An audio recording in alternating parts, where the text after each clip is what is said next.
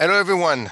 Uh, we are back uh, at the uh, Quant Financial Engineering um, podcast for, and I say that every time, an interesting uh, uh, podcast and topic, but this one is really interesting.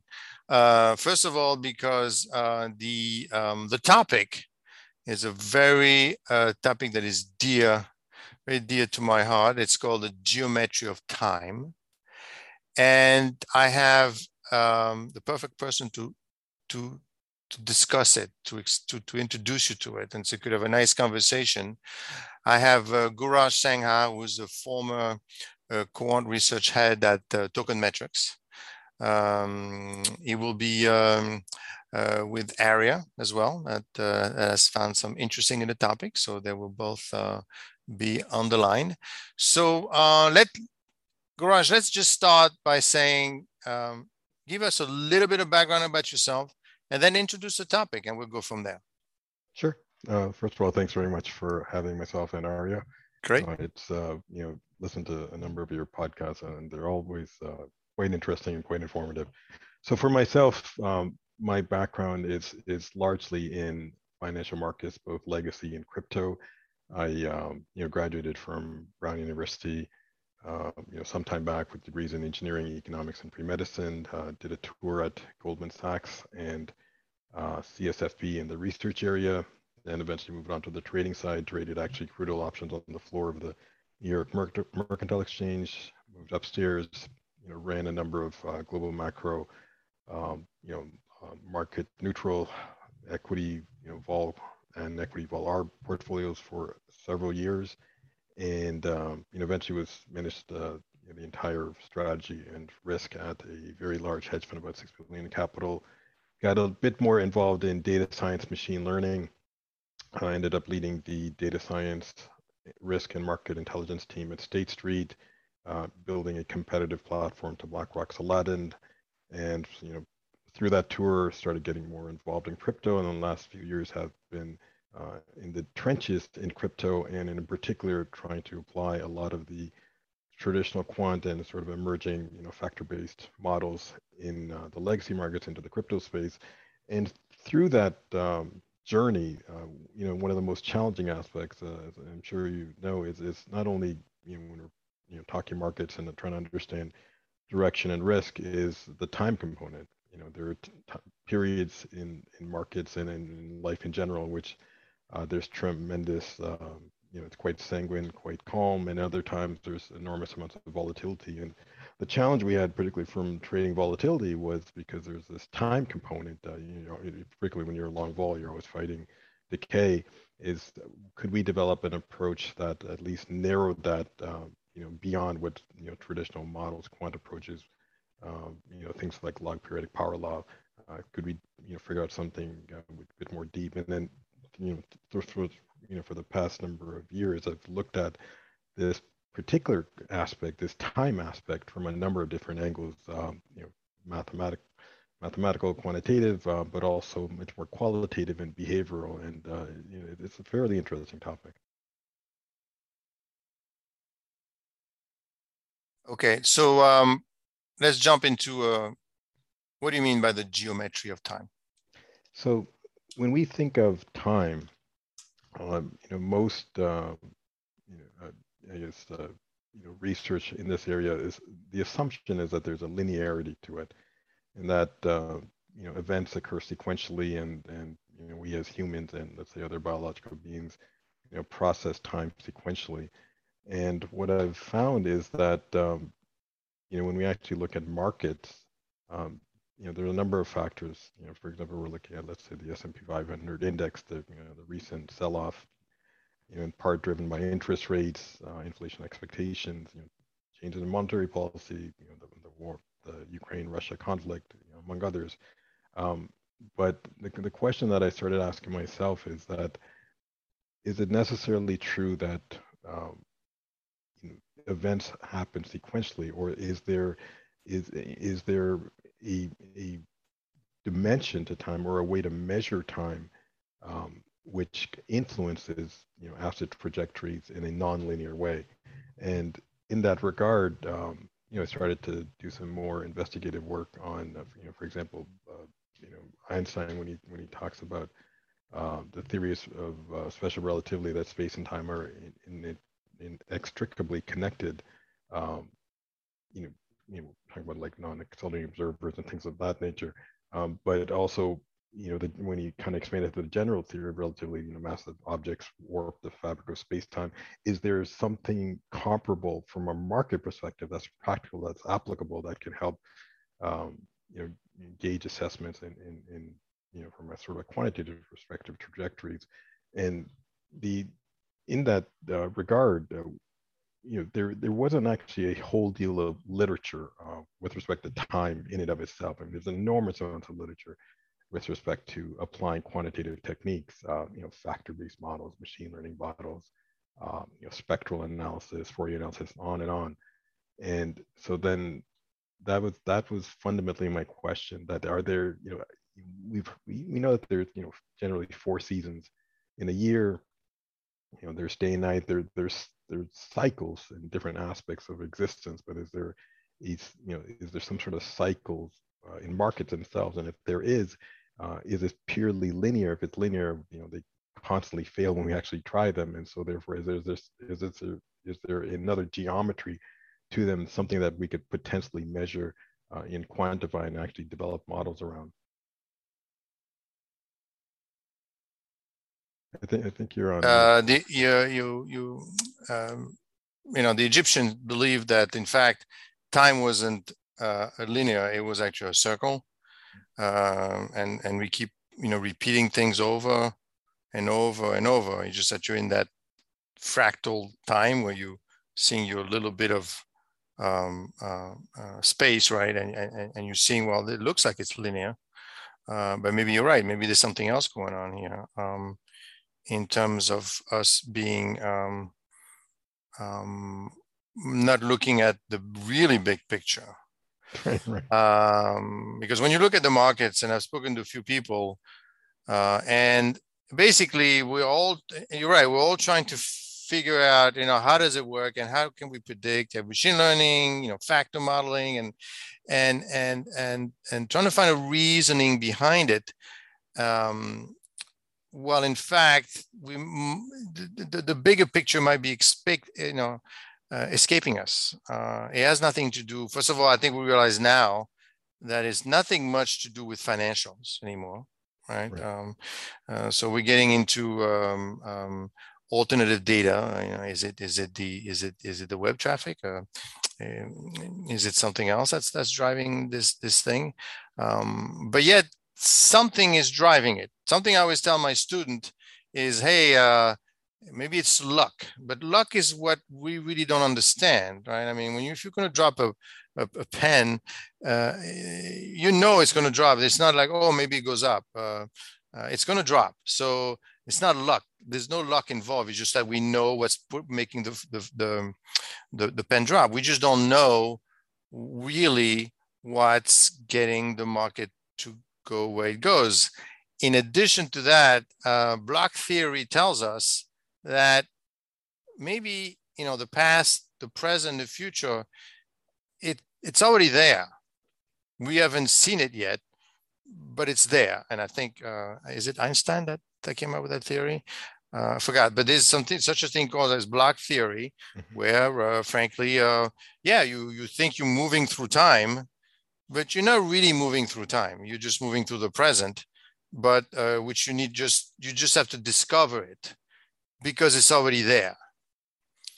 And that's why I think it's interesting what you're saying is because you know there's something out there and you and and, and we're all trying to find little bits then you can make a lot of money just by predicting some of those little bits and pieces and that's what we're doing but maybe there's something you know larger right through time that's that that we don't see yet, or we're seeing bits and pieces, and sometimes we're lucky enough to catch it.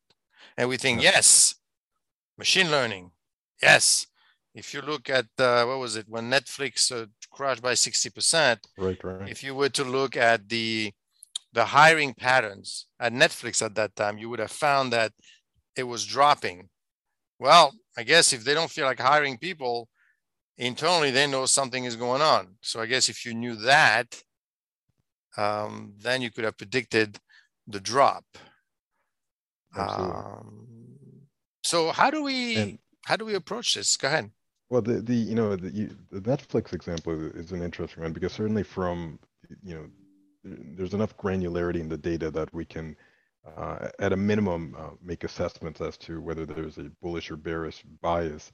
Um, but the other part, which was interesting, is is things like Netflix, for which there's a a, a, a strong social component. That um, there's a biological and behavioral component, and and one of the you know areas that we, uh, I'd, I'd, looked at it some time back, and in fact, I was actually uh, through a book that Aria had uh, acquired. I mean, she, you know, she's been very involved in the visual arts, and um, I think the name of the book was "The Drawing on the Right Right Side of the Brain" by I believe Betty Edwards. So the, the interesting uh, part was the way uh, you know. Actually, let me, Aria, why don't you uh, you remember that book? Why don't you talk about that a little bit? Yeah, uh, the book was about um, different ways that we draw using psychological mechanisms. And Betty Edwards had used the research done by Roger Sperry to write the book. And he ended up winning a Nobel Prize later on. But Roger Sperry was a psychobiologist whose research had focused on the human brain hemisphere function. And he had came to found that the human brain used two fundamentally different modes of thinking, one that consisted of verbal, analytical, and sequential, um, methods, which was known as the left brain, and the other that was more visual, perceptual, and simultaneous, which is the right side of the brain. And what what was the with, with like in that book they talked about the perception of time. Did you recall how that that okay? Yeah. So the perception of time in terms of drawing, I think that many artists have spoken about seeing things a little differently when drawing, me included. And we we often mention that like drawing tends to put us into a somewhat altered state of awareness. And in that different subjective state, artists speak about feeling transported or at one with, with their work. I know whenever I'm drawing, I tend to lose track of time because I'm so immersed within what I'm doing that I just I lose track of time. And while we're at one with the work, we're able to grasp relationships between um, things that we may not necessarily grasp when we are aware of the passage of time. And so this awareness of the passage of time tends to fade away and words recede from the consciousness. And I think a lot of artists say that they feel alert and aware when they're rela- when they're relaxed and free of anxiety, and yet they're experiencing a pleasurable, almost uh, mystical activation of the mind through artistry. So that that that that part of it was was interesting because when um you know you, you, you mentioned how like even the Netflix example that we can we can use data uh, and you know understand you know behavioral patterns to at least assess you know uh, near term directional tra- trajectories but the the time part is where it's really interesting because instead of a single let's say like a 5% you know drop in, in the price because of you know missing projections. There's an enormous drop, and those type of you know you know type events occur extraordinarily rarely. And so the the the, the question that I the, the you know kind of goes back to the, the fundamental question whether I was trying to figure out is that um, you know you think of artists that you know you lose sense of time when you've made this shift from sort of your left analytical side of the you know the brain to the right uh, you know more visual perceptive side and if that's the case at an individual level, is it also can be extended, you know, to a large population like herd behavior?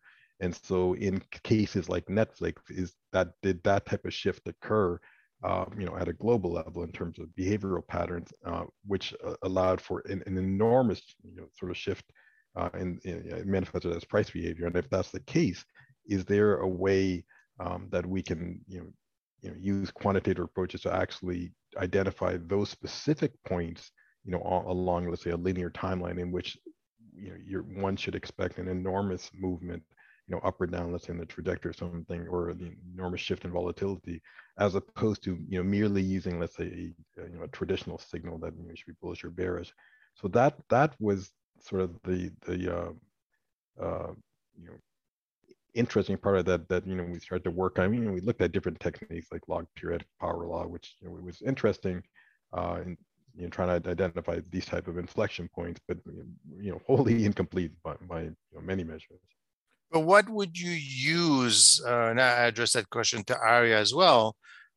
How do we? So what do we use to? Uh, I mean, it's not like we have a clock that's measuring the time that's going on in every single action that's happening out there where you know another clock is speeding very fast because somehow they they are seeing uh, they're being angst all at the same time and or they're not uh, it's almost like a gauge you know because you you know how do you know how do you know that what has happened? Um, uh, the only reason you know that there is a past is because you could remember it. Otherwise technically you know you would know when you know if you the, if you're an embryo you wouldn't feel bad of not being born you know what i mean? So it's all about um, conceptually how how to look at it. Now you're asking us a very difficult question. You're, you're saying, uh, you got enough.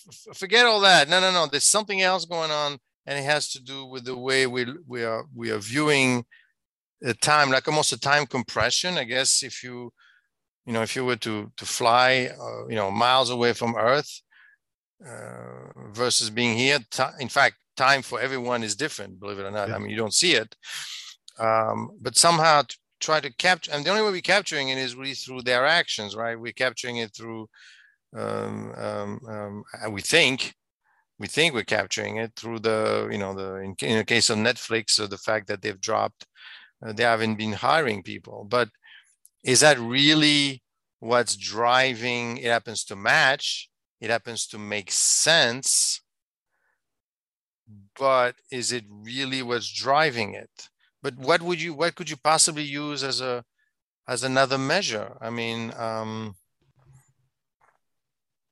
no absolutely. And and and you know when we look at uh, sort of the the attempts uh, in this regard uh, that you know, sort of traditional cycle theorists theorists such as uh, uh, you know Kondratiev and Juglar Kitchin, um, you know, people like that they've generally when they've tried to uh, look at economic, generally economic and market phenomena through the prism of time. Uh, they've largely used, you know, fixed, you know, with slight variation in terms of, you know, cycles. Kondratiev waves, I think, like 40 to 60 years apart. Um, you know, applied to, you know, economic behavior. Uh, Juglar, you know, used fixed investment cycles of seven to 11 years. Uh, Kitchin, you know, 40, I think it was 40 month cycles. Uh, Dewey, you know, had an you know somewhat you know nonlinear approach you know 17.75 years but you know some nonlinear as- nonlinearity uh, aspect to it. Um, but they've they've largely uh, with attempts to basically identify um, meaningful inflection points in the future you know from a pure time uh, perspective you know regardless of, of what's happening with, with price. Um, but they've they've you know the those type of approaches you know what we've noticed is that uh, you know you know they'll, they'll occasionally be right. It's just like a broken clock can be right, uh, you know you know twice a day, um, but they're not consistent and therefore they're not uh, you know practically can apply it from a you know from a portfolio perspective or really any other perspective, and um, but you know there's actually some interesting work that uh, Martin Armstrong has done um, with his approach to, to cycles. And, and he kind of looks at you know measuring um, he did actually did some interesting work. What he, what he did is he took the um, he looked at the, I think it was the past 200 plus years, uh, the number of uh, you know panics that had occurred over you know that period of time, and panics as you know kind of measured by either either economic behavior, you know, substantial GDP contractions, market behavior like the, you know the 29 crash, 87 crash, things like that, and uh, then he looked at you know you know roughly what is the average duration between these panics, and he found that to be uh, 8.61 years. That in of itself is, you know, on on average, there should be some sort of you know, uh, uh, shift in economic confidence every 8.6 years. The interesting part was when he, um, you know, there were actually two interesting parts. He, you know, he took that measure, this fixed measure, uh, started moving it forward from the 1929 crash. Okay, I mean, occasionally, you know, you're bound to have you know, some major hits along the way. Uh, one of them happened to be the the 87 crash, like like to the day. Um, that that was interesting, but you know, we can you know with a large enough sample, we're going to see that type of behavior.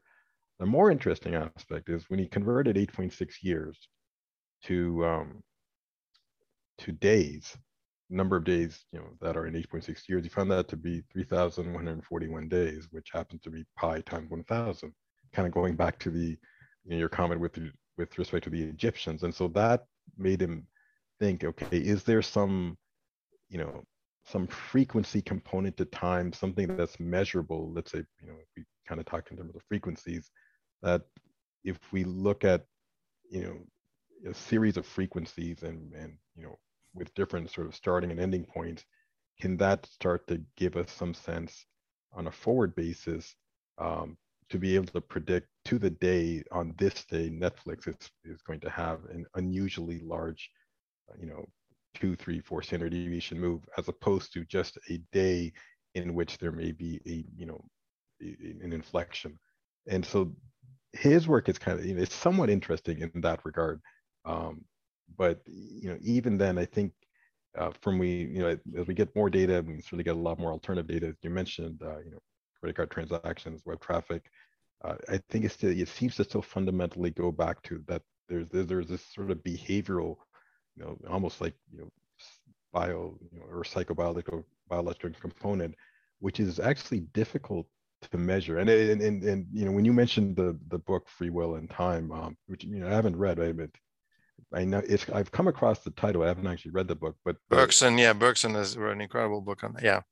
So the inter like the one interesting part I found about it was that uh, you know his sort of contention that you know, you know, math, physicists and mathematicians conceive time as measurable constructly, you know, spatial dimensions, but in our experience, uh, you know, we perceive it, perceive it to be continuous and unmeasurable, and you know, a, you know, rather than a succession of marked off states of consciousness. So that you know made that it, it kind of it was very interesting that you were reading that book uh, but uh, I'd love to hear a little bit more about it if you have. A, a... I will. I'll, I'll, I'll. share. Maybe you know we're probably going to need another session because that's going to uh, just talk about his.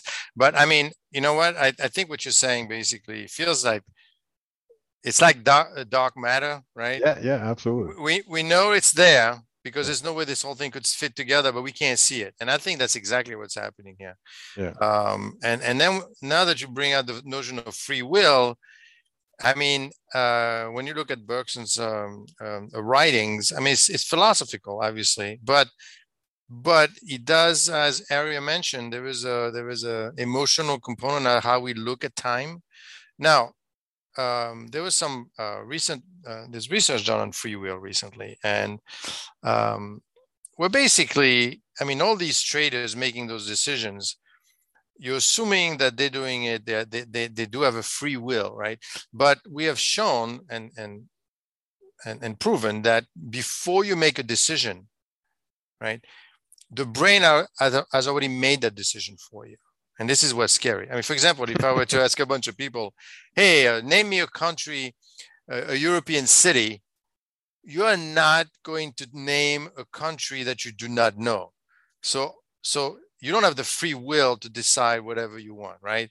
Your will is probably constructed and built to around well only a few cities you know england and i mean uh, paris and london. And i mean i got to know those cities. If i don't know them i'm not going to be able to tell you what they are. So you don't really have total free will but what they've shown is that they have done uh, literally um, um, with brain waves showing when the instant the decision that you made versus the brain waves left your brain, so to speak, and say, okay, do it, there is a fraction of time. It's not instantaneous. So when you decide something, you that's not when you decided. You decided it a little while ago. So there is a there is a space, there is a time here as well. Now, is it yours, or is it your brain, or is it a combination of all your experience together that makes you decide that point. Are you really that free will? And that would make sense then to have a market that's kind of deciding things uh, that can be predicted because at the end of the day, they're not really deciding anything. Because if time is locked and you have no free will, then you just have to find the right combination. It's a big circle that keeps going over and over and over. So there's definitely research to be done. Um, I mean, some people are, are lucky enough to, to, to find it once in a while and consistently enough.